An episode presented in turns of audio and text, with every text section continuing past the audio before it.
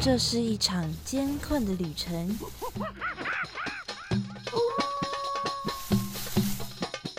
也是一场精彩绝伦的冒险。欢迎进入美好的动物世界，打开你的耳朵，用心感受。嘘，注意听，动物就在你身边。Animals 冒险王，你们准备好了吗？生活中处处是动物，只要你细细去发现，人人都是冒险王。欢迎收听世新广播电台 AM 七二九，每个星期三早上十一点十分的 Animals 冒险王，我是主持人 Head Cat 猫猫，又到了我们每周撩动物的时间啦。四月四号呢，是我们的世界流浪动物日。那为了应应这个节日呢，我们今天的节目比较特别一点，我们邀请了两位，相当于是宠物的专家了。这两位来宾来到我们的现场，跟我们一起聊关于流浪动物的话题。那流浪动物呢，毕竟呢，这些比较普遍的猫猫狗狗是我们比较日常生活中亲近的伙伴们嘛。那我们为了要更了解他们呢，今天呢，就一起来跟大家聊聊关于流浪动物的话题。那么话不多说，马上就进入我们的第一个单元——动物大百科。哇，那里有好多动物啊！真的哎，可是我一个都不认识哎。哎哎，有一只动物朝我们走过来了，该怎么办呢？别担心，看我的法宝！快点告诉我们吧，动物大百科。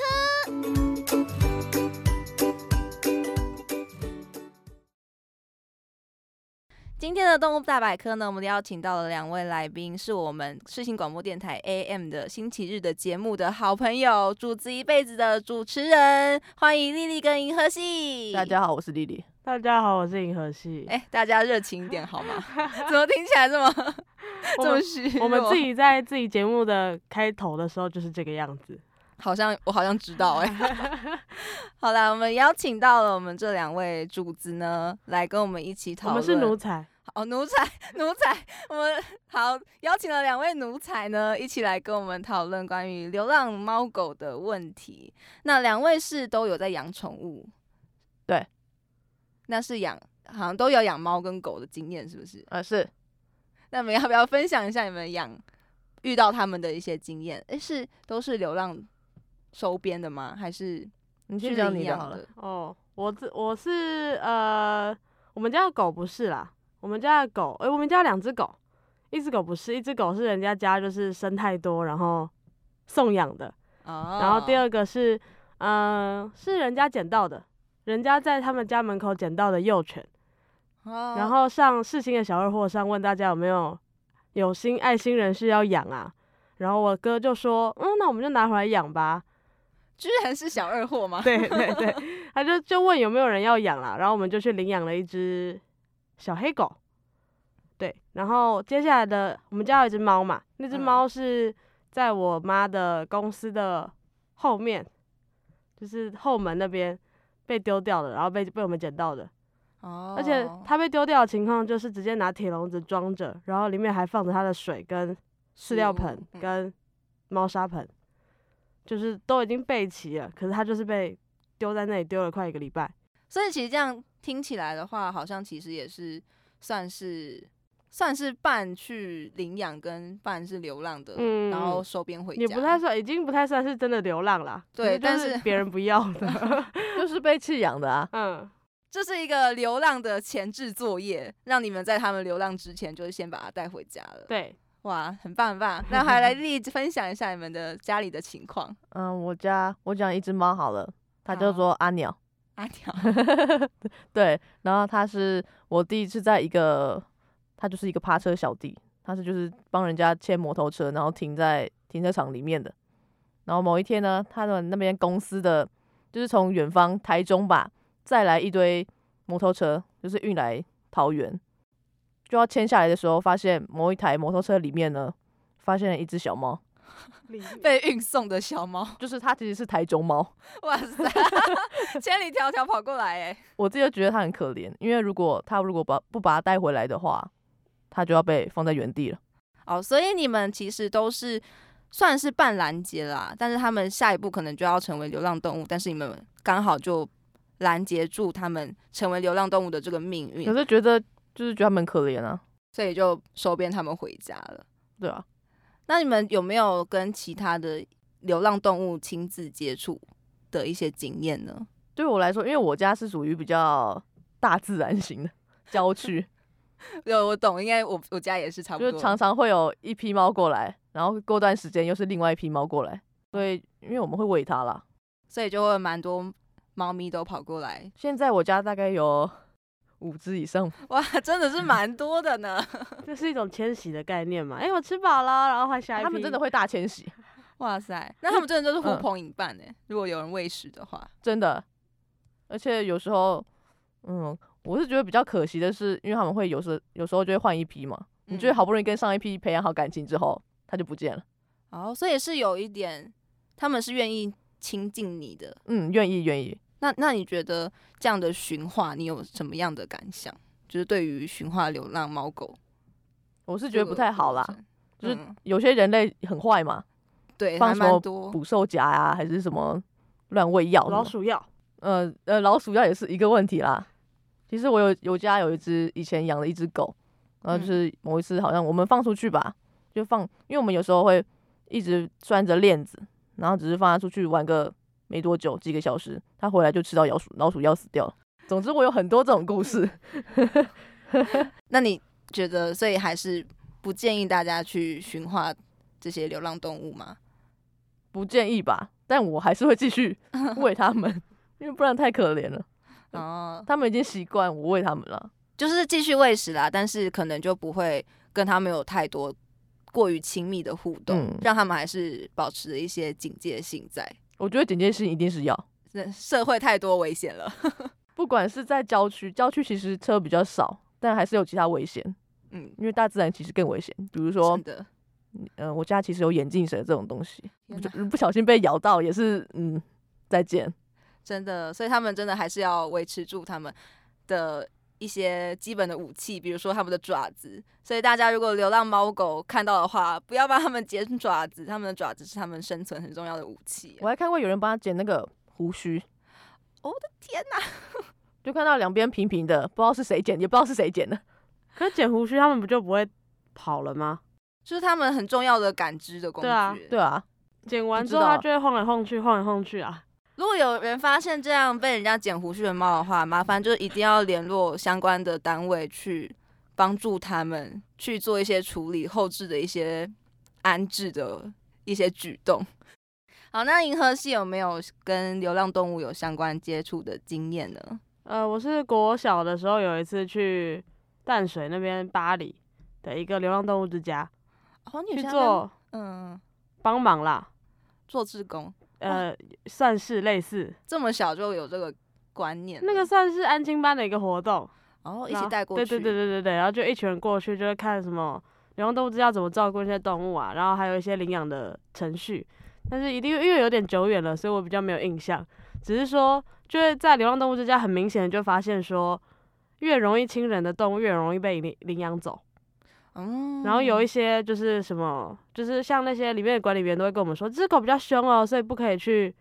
跟它玩。然后也会跟他说，会跟我们说，有一些狗就是很温驯，那它会放出来，然后会跟我们互动这样。可是有像我自己本身也喜欢哈士奇嘛，然后我当时去那边有一只阴阴阳眼的哈士奇，然后我觉得它真的很可爱哦爱，然后我一直很想要就是跟它比较近距离的互动这样。可是那里的管理员就说那只狗就是脾气不太好。所以他有可也是因为这样，所以可能比较他他所以他在那里很久了啦。嗯没有人没有找到对对对对对对对对对，其实我跟 Lily 之前在今年年初的时候，也有去一个流浪猫的餐厅，对，去那边帮忙照顾当志工。那其实我们在那边有做一个举动，就是帮忙流浪猫做青训。所以其实很多流浪动物，因为其实他们在外面可能一出生就在流浪了，那他们可能就会对这个社会非常有警戒性。其实很多，呃，像是中途之家的爱妈们，或者是像是流浪动物的机构单位，其实都会做一些情绪的动作，就是像你讲的那样，就是为了要让他们比较好可以领养出去。但是如果在野外的话，还是不太建议大家去做一个驯化的动作，因为其实太多就是虐待的案件都是在亲人的情况下出现的。嗯，啊好像有点沉重。好，我们换一个话题啊啊！流浪动物因为就是近几年就是因为人类的不负责，讲明白一点的话，就是因为人类的不负责，所以导致这个情况越来越严重。政府呢也就做了一些措施。那我们就麻烦银河系跟 Lily 这两位来帮我们解说一下什么叫做 TNVR。其实我们有在我们的节目上说过了，但我还是忘记那个英文怎么念。对，总之，TNVR 呢是诱捕、绝育，再来是注射疫苗，最后是放回原地。一开始就诱捕，就是诱捕，有人是说不要用诱捕这个词，用就是抓它、抓取那个词，然后 catch 那个词。再来是绝育，就是帮它结扎嘛。嗯，男生就是去蛋，嗯公猫是去蛋，公的，母的就是把子宫的卵巢卵巢摘掉。再来是注射疫苗，因为有狂犬病，所以要打狂犬疫苗。最后为什么要放回原地呢？是因为把它放回原地，第一个是它比较熟悉那里的环境，第二个是如果不把它放回原地之，如果不把它放回原地，其他猫就会过来。哦就是会嗯，会有个地补的概念啦，就嗯是因为那个环境还是适合，还是有很多食物跟空间可以生存的，所以其他的地区的流浪动物都会跑过来，就递补过来之后，那他们呢？他们要去哪里？对，就是又又是一个问题了。所以要把它放回原地。哦，嗯原来如此。嗯，Lily 讲完了。那这个 TNVR 呢，就是现在政府正在推行的活动，其实有非常非常多的国家已经在推动了。那台北市呢，有比较特别的一个是专门对于街猫的一个后续的政策，叫做 TCCP。那我们请 Lily 来帮我们解释一下。哦，还是莉莉，你又是在干什么？好啦，它在二零一三年的升级叫做街猫友善照护行动方案。那英文呢我就略过，因为我不太会念。TCCP 呢是比之前的那个 TNVR 还要更更上面的一层的东西。它是一开始是先提供友善的照顾，包括什么卫生啊、清洁一些你干净的喂食，不要喂它厨余什么的。因为有些人不是会喂什么厨余，人吃吃过的东西全部把它堆在一堆给它吃，对，这其实对动物的身体都不太好。所以是给它吃干净的饲料跟罐罐。对，然后再来是呃施打点那个跳蚤药、找不到之类的药，不让他们偷偷夜配。没有，我没有叶配，就是类似这种药，跟施打狂犬病的疫苗。再来是绝育的控制，就是结扎了。对，就是一个后续的照照护的一个行动啊。因为其实施打疫苗这个是其实是后来才加上的，原本是 T N T 呃 T N R 嘛，嗯那后来才是变成 T N V R。那施打疫苗其实是还蛮重要的一件事。对啊，而且其实说真的，其实很多流浪猫狗可能都会有些传染病，可能会传给人类，尤其是人畜共通的疾病，那可能是更需要去预防的事情。对，就比如说像刚刚有说到的狂犬病，就是一个政府现在很极力的想要去抑制的一个病情，因为它其实 还蛮容易，就是还蛮有机会是从浪浪的身上传到人类身上。那其实除了这个之外呢，因为呃台湾蛮小的，所以其实野生动物的栖息地跟人类的都市是非常接近，那界限是很模糊的，所以浪浪也有可能会去接触到野生动物。那野生动物身上会有一些疾病的带源体，那可能浪浪那边会也会有一些疾病，那他们可能就会互相接触跟互相传染，那这样可能又会造成两边都有更多的疾病发生，所以疫情的一个控制是现在还蛮推广的一个措施的举动。总之，总之现在有这个 TCCP 之后，感觉可以把猫就是流浪的动物杜绝一点。照顾的更完善更好了，这个整个管制下面的只是我比较怕，因为有很多的郊区，比如说我那里，或者是山区的地方，有很多很多的流浪动物，其实还没有被照顾到。因为 TCCP 台北市啊，哦，也是哎、就是其实更多的山区有，因为我看到很多非常多的图，嗯他们在喂猫，这群猫大概就是五十到一百只。我觉得我要先讲一个政治不正确的话，好，是因为郊区比较没有什么人，所以他们觉得那些地方就可以给他们去生存，就不需要去做这个事情。我自己觉得啦，其实是一个比较需要被劝导的一个观念啦，需要被导正的观念。那其实关于这个比较郊区的地方的话，因为郊区其实除了像刚刚说的，呃，可能会觉得这个地方比较可以让他们生存的一个观念之外，还有很多人其实会有一个放养的问题，也是在比较郊区的地方会出现的。就就算你的宠物是你有收编它了，但是你却把它就是放置在外面，让它到处啪啪照。那这个关这个可能除了这些刚刚说到的疾病的问题，还有如果你帮没有帮它结扎的话，可能会有生下更多小孩的问题之外，你是说，如果把你家狗就是假装是母狗放出去，然后回来就怀孕了，这样？对，有可能。除了这些之外，因为浪浪通常都是猫跟狗嘛，那它们都是比较有攻击性的，像猫咪就是算算是比较顶级的掠食者，那它们就会刚刚前面有说过，它们跟野生动物的栖息地是比较接近的，尤其是郊区哦。那这样就会产生浪浪跑去攻击野生动物的一个行为。就像我家呀，以前有很多非常多的蜥蜴，现在完全连一只都看不到了。对，就会出现这样的状况。那其实也国外也有研究说，就是猫咪其实对于捕捉鸟类是非常非常的大量的在捕捉这些鸟类，跟一些爬虫类跟哺乳类动物。那像狗狗的话，就之前介绍穿山甲的时候有说到，就是狗会去攻击穿山甲的尾巴，导致穿山甲的尾巴就受伤。如果放养的话呢，就会出现这样的一个状况跟问题。所以大家如果你决定要饲养它的话呢，请一定要就是在家里照顾好。那如果要带出去玩的话，就是饲主还是建议就是要在你的宠物的身边看着它啦，以防你的宠物出现什么样的问题，或者是发生什么样的冲突。记得绑上那个牵绳啊。哦，对，没有绑上牵绳的话是可以开罚的、哦，这是政府有规定的。呃，其实从二零一二年开始啊，台湾之星的爱护动物协会，他们其实就有在做一个巡回式的下乡绝育的行动，就是解决一些我们刚刚讲的一些郊区为什么犬犬猫都没有人来结扎啊，他们就群聚啊，然后还甚至还有人去驯养呃问题，他们就到乡下去进行绝育之外，也有进行各地偏乡流浪猫狗的医疗服务，例如什么打疫苗啊，然后看有没有什么疾病。像其实我自己去深坑，哎、不是深坑，猴童猫村的时候，这好像离得有点远呐、对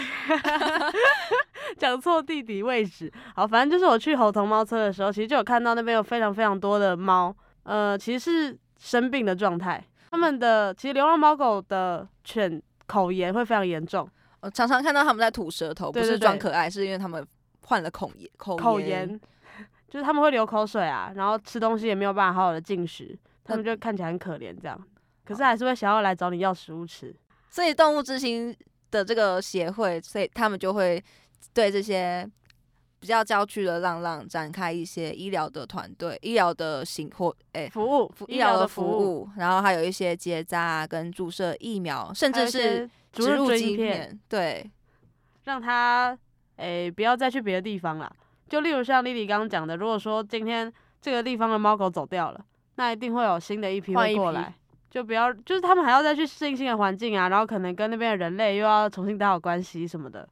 比较好可以掌控他们的一个范围在哪里。嗯，所以他们也是为那些郊区的浪浪跟饲主们，就是做一些贡献啦。那他们其实是一个自发性的活动。那如果大家有兴趣投入这一块方面的事情的话呢，可以去他们的网站去呃投入这些志工的活动。那如果有能力的话呢，也可以对他们做一些实质的支持哦。那我们接下来要讨论的是关于绝育的事情。那想问两位哦，对于绝育这个事情呢，有没有什么样的观点？我觉得很好啊，因为我觉得这些流浪动物结扎之后，就不会再有更多的流浪动物了。就对于控制数量上面是比较好掌控的。而且对他们的身体健康也比较好吧。因为流浪动物啊，因为本身很多都是近亲交配，对，他们本身就有很多很多问题，所以他们的性器官如果摘除的话，会减避免掉很多的一些疾病的问题。他们会就是比较高的几率得到一些病，会比一般的猫还有更大的几率得到病。关于性呃器官的一些相关的疾病。嗯，对，所以其实并没有说对于他们，呃，并没有对于他们来说是没有伤害的，就是这是一个很重大的手术，所以结扎对他们也是有一个风险了。对对，而且麻醉其实也是一个很大的风险，所以对他们身体还是会有造成一些伤害。但是比起没有摘除他们的器官来说，呃，进行绝育对他们后续的生活品质可能会比较好，因为其实他们发情的话呢，会有一些比较不舒服的呃症状出现，但是如果你没有预计要给他们怀有身孕的话，那他们就会一直维持在这个发情的不舒服的状态，而且他们半夜会叫啊，对，呃，尤其是浪浪，你又要嫌它吵，然后又不不对它怎么样，对，而且浪浪其实发情的话，除了会有叫声之外，其实还蛮多，像是公公狗跟公猫的话，就会有争地盘的尿尿的行为，或者是会打架，对，会打架，所以这些这些行为呢，都是可能你左邻右舍就会抱怨啊，会去投诉啊，但就是人类会去抱怨他们这些本能的行为啦。那如果我们绝绝育之后呢，就可以避免到这些行为，而且对他们来说是一个比较好的身体状况跟生活品质的话，那大家双方都有得到利益，因为我们毕竟是生活在同一个都市里面，就是一在一定的区域里面，如果太多只的话，你也分不到什么食物啊，也是人设，所以要控管数量。所以绝育是非常有必要推行的。所以刚刚才有说到，有在推动 TNVR 这个绝育的活动。还有一个问题是，有一些品种的猫狗啊，并不适合结扎这个手术。嗯，为什么？有些猫狗会因为做了结扎，然后更容易患病，增加某种病的几率。啊，是是他们品种的关系嗯吗？所以你在哦养这只猫或者这只狗的时候，你都要去先做功课吧，或者是有兽医师可以问啊，就要跟兽医师先讨论它到底适不适合结扎。所以在养宠物之前呢，就是除了要做好功课，就是要认识它适不适合去饲养它之外呢，你们还要就是跟兽医师去做好沟通跟讨论，去评估说它到底适不适合做绝育。不然像刚刚丽丽有说到，就是如果它是不适合结扎的品种，然后反而结扎之后会提升它的得病几率的话，那这样就会不太好哦。对于家里有宠宠物来说啊，结扎这笔开销呢，其实也是蛮大的。但是因为家里的毛小孩是自己的家人嘛，所以我们是有责任对他要负担这个费用的。但是对于外面的浪浪来说呢，因为他们是居无定所的，就是没有办法有任何人为他们负责任。那他们现在结扎的费用呢，都是来自于一些爱心的人士去捐款啊，去募款募款资金。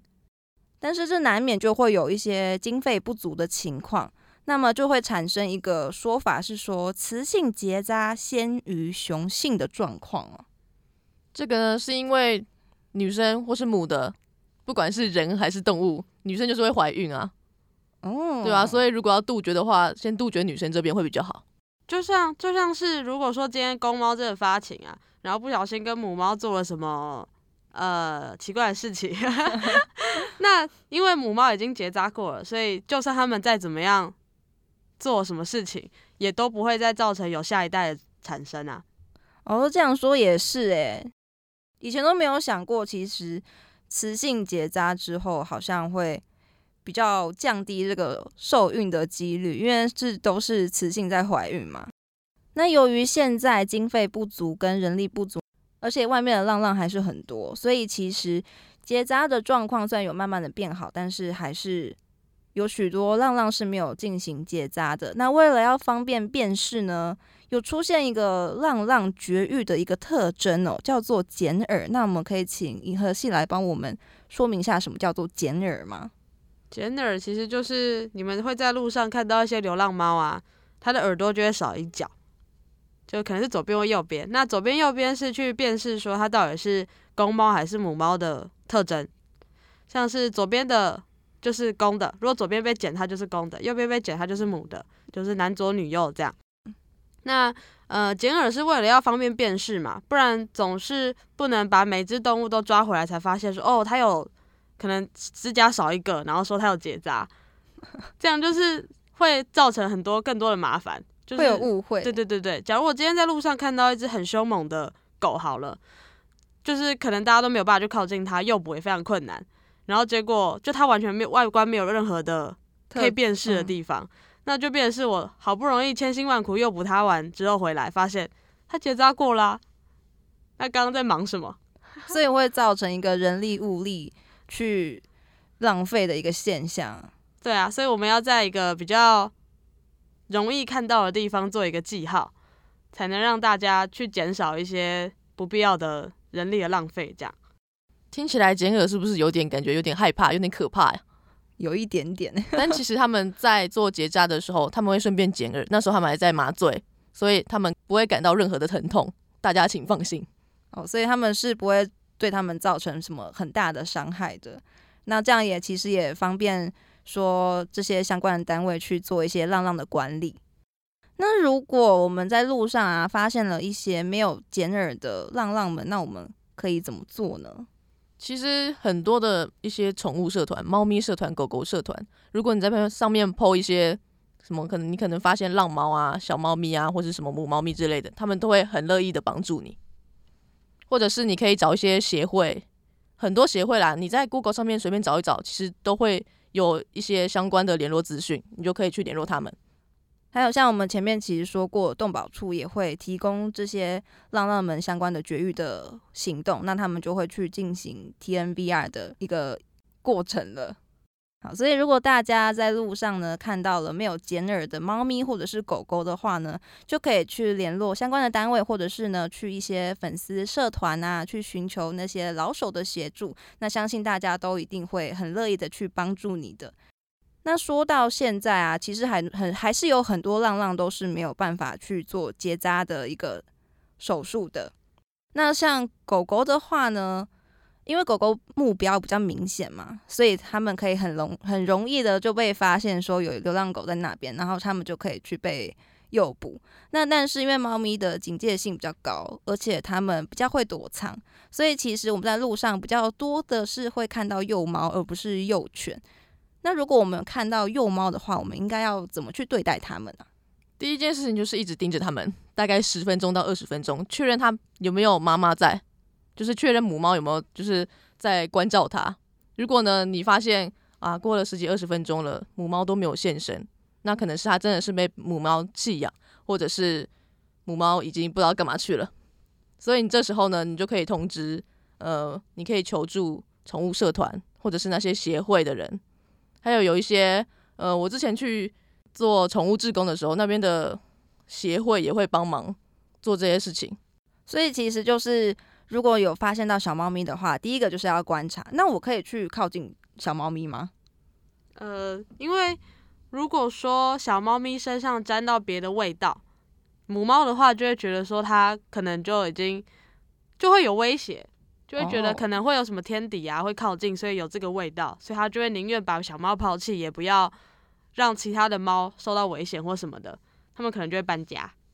所以那只小哦猫就会被抛弃。所以其实是不建议我们去靠近那些小猫的，而是就远远的去观察有没有猫妈妈在就好了。嗯，所以我们遇到小猫咪的话，第一件事情就是先在远处远远的观察有没有母猫的出现。那如果等了很久之后都没有母猫出现的话，那我们就可以去寻求相关单位，或者是跟刚刚一样到一些粉丝社团啊，去寻求那些老手的协助。那我们刚刚其实讲了这么多关于浪浪的一些事情，但讲到源头来呢，浪浪就是源自于我们人类的不负责，就是因为我们把它抛弃了，它们才会在街上流浪。所以呢，这个是抛弃的行为呢，是一个非常